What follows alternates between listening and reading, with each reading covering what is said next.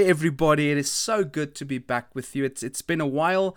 Um, the last few weeks have just been like seriously crazy in my life. Just some people close to me and passed away, and you know we've just been driving all over the show and just haven't had time to record a podcast. And I just want to advertise quickly. Next week I'll be talking about uh, the jab. Lots of confusion going on about whether we should be taking the jab or whether we shouldn't, and I'd like to provide a Christian perspective on that while taking into consideration some of the facts and the myths that is out there because I think it's an important question. And so if you are wondering whether you should be taking the jab, just tune in next week for the episode and and maybe some things will be said that will help you to deal with it. Anyways, today I will be dealing with the following topic. Why do good people die? You know, why do some people live long and others die young? And often the people we think should live long, they die early. And it seems like bad people keep on living long lives. Like, for example, Robert Mugabe. I mean, that guy lived for ages. He messed up the country and he continued living. I mean, if he just died a little bit earlier, wouldn't Zimbabwe have been in a better place? Um, anyway, so that's the topic for today. It is it is good to be with you. This is Fishing for Men with Mac, and this is episode 64. The date is the 2nd of September 2021. Merry spring to those living in the southern hemisphere and happy autumn for those in the north. So let's go into the topic for today. And so I've told you about this gentleman that passed away recently, and Friday was his funeral, and that was a that was a very sad experience, you know, and was very hard to to do a lesson in the context of his, his passing away. He had the most vicious cancer imaginable. It crept in his body, uh, you know, it came into his body, and within a year he passed away. It is just intense, and um, it was it was an intensely sad day for everybody that was there. Any case, leading up to you know his his passing away, well, I think that was after he passed away. This this gentleman's wife, a lady um, she she's got a friend, also a lady friend, and she had a conversation with this lady friend, and you know this lady said to her, you know what the the lady friend is is an atheist, and she said to her, you know what can I do for you? How can I how can I help you? Your husband um, is is very ill. Um, what can I do from my side to make things better for you? And um, the the friend said the the lady said, you know, um, there's nothing really that you can do for me. If you were a Christian, there would be something that you could do for me. You could pray for me. I mean, I, I wish that you that you didn't know God because then that would be one extra voice that would pray and help me during this time. And by the way, this lady gave such a, an amazing um, speech at the funeral, and she was very strong. And she said, um, when COVID started last year, she basically uh, almost lost her business, and that was worse for her than losing her husband now. And it sounds like quite strange. And she says, no, but here's the reason because when she sort of lost her business or was busy losing her business, and she didn't know how to deal with that because God wasn't really a part of her life. But that that situation brought God into her life, and God in her life gave her strength to cope now with her husband's passing. Any case, and so this uh, this this atheist lady then answered and said, "Well." the fact that your husband is sick like this, the fact that your husband is passing away, this is the reason why I am an atheist. This is the reason why I don't belong. Uh, I, I don't belong to a church. I don't belong to any religion. I don't believe God exists. Um, you know, and that's that's sad. You know, I haven't spoken to this lady, but it seems like her view is pretty much consistent with many people who call themselves atheists and it, it seems consistent with the reasoning that is behind that. And so I'd like to provide three possible uh, mentalities that she has, which I think makes sense. Here, here they are. First, if there was a God, good people would not suffer. Right? Maybe that's what she believes. That's a principle that she believes in. If there was a God, good people would not suffer. And it makes sense. Or she might be thinking, if we can't understand things like death, then surely life has no meaning or purpose, and therefore we just live and die with no reason.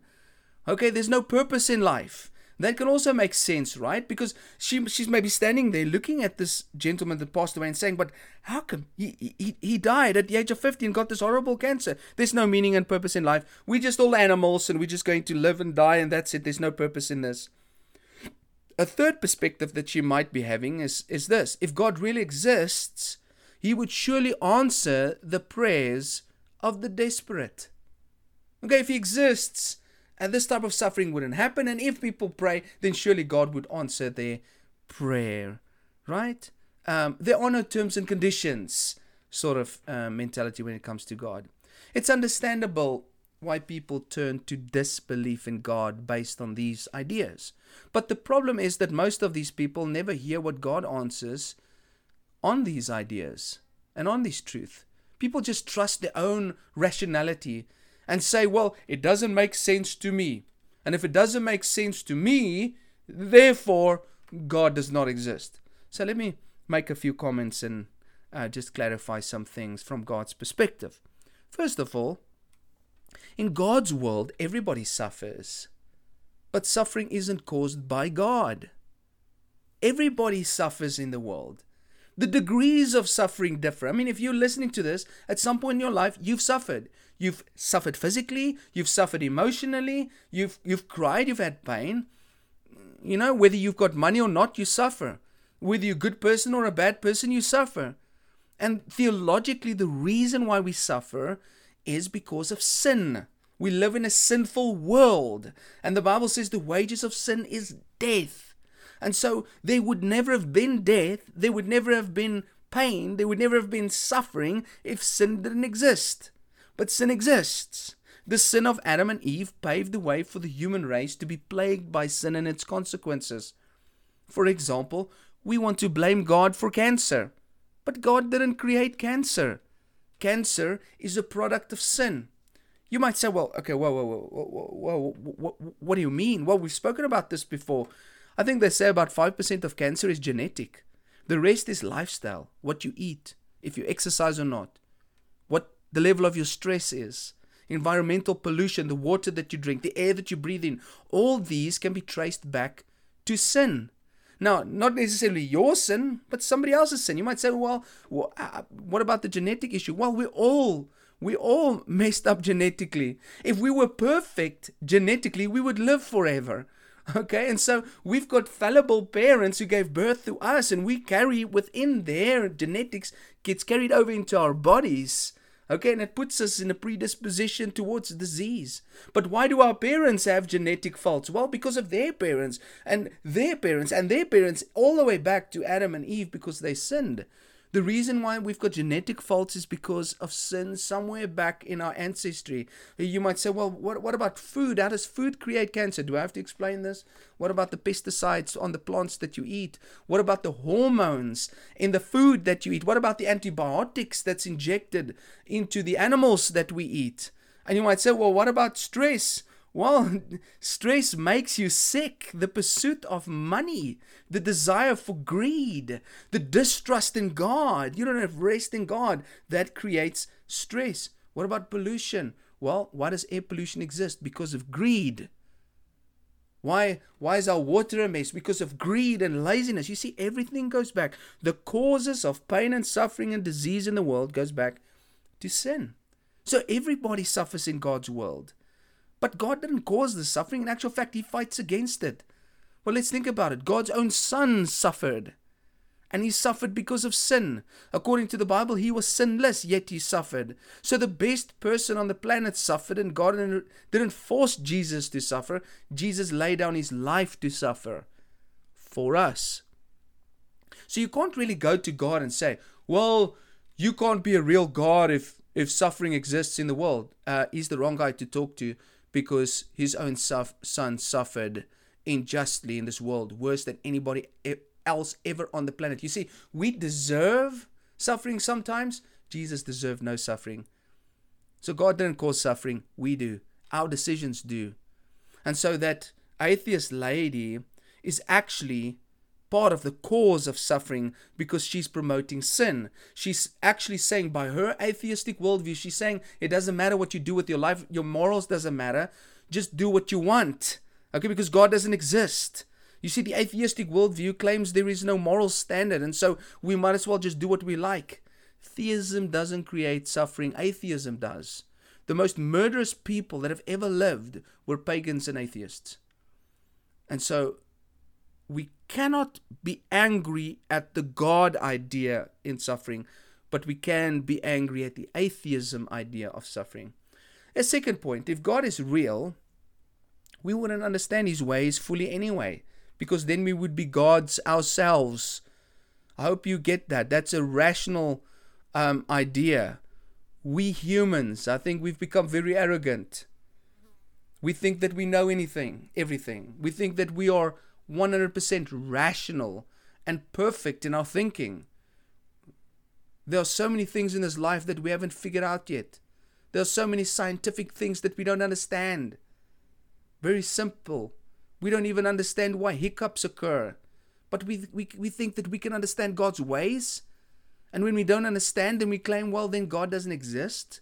So if the God of the universe created us, this world, the universe, then his intellect and rationality is way above our understanding. We, we can't even start to figure out how, how the world operates. How can we think that our small brains will come near to seeing the things that God sees? It's like trying to explain to a baby what university is, or trying to explain to an ant what love is. You see, in this life, we won't understand everything fully. If we could, we would be gods. God keeps the earth in equilibrium. He numbers the hairs on our heads. He knows the stars by name.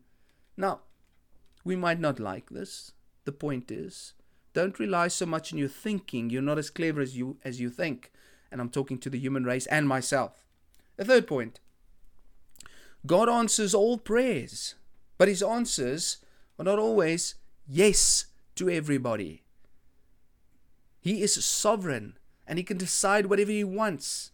Sometimes he says yes, sometimes he says no, but he makes his decision based on informed information that we don't have access to we get upset because you get upset with God because someone dies of a disease, yet we don't know how this person's death will have a positive ripple effect into eternity. And I've spoken about this before. I mean, we look at a person dying in a car accident and we don't consider how that car accident will have an impact on people driving past, how it will have an impact on the family that will lose a loved one, and how that will stimulate them to love their children better. We don't even think about the impact, the financial impact that that car accident has on families that are not even close to the scene, like, for example, the panel beater. I mean, God said, so, so God said, for example, no to his own son. You know, we get upset because God says no to our prayers. God said no to his own son. Why? To save the human race, to change the lives of billions of people. And Jesus, at this moment in heaven, he isn't, he isn't upset that God said no because he trusted God and he knew that God has got a bigger and better plan. And so, even if Jesus could go through the cross again, he would because billions of people's lives have been changed. So, how do we know that when God says no to our prayers, He doesn't have something huge planned through that no? We also need to take note that not everybody who asks Him for something listens to Him. It's so interesting for me how people expect God to do things for them, but they don't honor Him or thank Him or obey Him or do anything for Him and then we make him out to be the villain when our lives fall apart. It's like this young 14 year old boy who hung himself in the, in, on the back of his door in his room, and his dad was an atheist. And a, a preacher came into the house and, and tried to comfort him, and then this atheist dad said, Where's God now? Where's God in all of this? Look, my son is dead. He's hanging in his room. Where's God? And the preacher just responded, Where you left him. That's where God is, where you left him. The son's room was filled with slipknot. The, the kid's life was falling apart because he lived in a house where God was not present. If God doesn't answer your prayer, you need to stop and think why would He? Am I His child? Do I obey Him? Do I love Him? Or do I just use Him like an ATM? Why does God have to answer our prayers? We need to start with ourselves first. Another point I'd like to make is that the Christian God is a God of grace, not justice. The idea that good people should receive blessings and bad people curses is what we do, but not God on all occasions. In the end, at the judgment, yes, everybody will receive their due. But while we are here on earth, we should not expect to see things the same way. I'd like to read to you a psalm, Psalm 73. David wrestled with this thing. Surely God is good to Israel, to those who are pure in heart. Do you get that point? Surely God is good to those who got pure hearts, right? But as for me, my feet had almost slipped. I had nearly lost my foothold. For I envied the arrogant when I saw the prosperity of the wicked. They have no struggles, their bodies are healthy and strong. They are free from the burdens common to man. They are not plagued by human ills. Therefore, pride is their necklace. They clothe themselves with violence. From their callous hearts comes iniquity. The evil conceits of their minds know no limits. They scoff and speak with malice. In their arrogance, they threaten oppression. Their mouths lay claim to heaven, and their tongues take possession of the earth. Therefore, their people turn to them and drink up waters in abundance. They say, How can God know? Does the Most High have knowledge? This is what the wicked are like, always carefree. They increase in wealth. Surely in vain have I kept my heart pure. In vain have I washed my hands in innocence. All day long I have been plagued, I have been punished every morning. If I had said, I will speak thus, I would have betrayed your children when I tried to understand all this. It was oppressive to me till I entered the sanctuary of God. Then I understood their final destiny. Surely you place them on slippery ground, you cast them down to ruin. How suddenly are they destroyed, completely swept away by terrors. And so, what this whole text is about is trying to understand why is it that the wicked prosper, it goes well with them, and then the text says, look, they yes, they will prosper in this life, probably. But when you look at their end, that's when you understand. Solomon also said that he has seen the righteous die young and the wicked live long in their wickedness. So it is simply not true that good people will always experience good. I mean, who says a person is good in the first place? You don't know what goes on in a person's mind in any ways. And uh, maybe just a, a last point before I conclude. We don't live in a world of determinism, but a free world. A world of determinism means that God determines everything that happens. It's not true. We live in a world where we are free. We make decisions. God allows us to make decisions. We have free will. And so we shouldn't blame God for what humans do. You smoke your whole life and blame God when you get lung cancer. You eat rubbish your whole life, stress after all the money that you're chasing. You never exercise and then you blame God when you die young of cancer. A drunk person decides to drive and smashes into you and then you blame God for the accident. I think you know what I'm getting at. Of course, God could stop these things, but when He doesn't, we should let Him be God. And then sometimes people simply I know, die for unexplained reasons. We might not know the answer, but God does. And in the end, it will all be clear and it will be well understood. That is, if we trust God, that He is good, and that there's a reason for our existence, and that there's purpose in this life. So, here are a few scriptures um, for you. The one is in Isaiah chapter 57. It's a beautiful text that I used at the funerals um, last week. And if you if you want to know, well, you know, what would be the reason why God would allow good person to die early? Here's a nice verse to think about. The righteous perish, and no one ponders it in his heart. Devout men are taken away and taken away, and no one understands that the righteous are taken away to be spared from evil.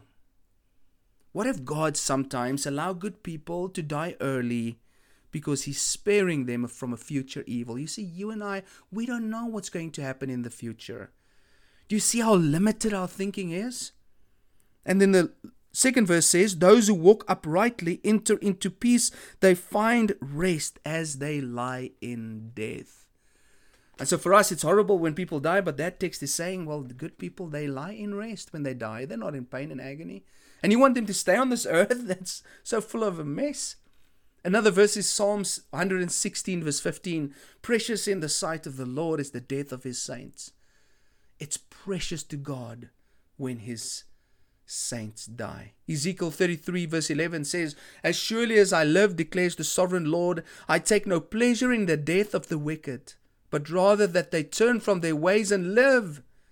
Turn, turn from your evil ways. Why will you die, O house of Israel?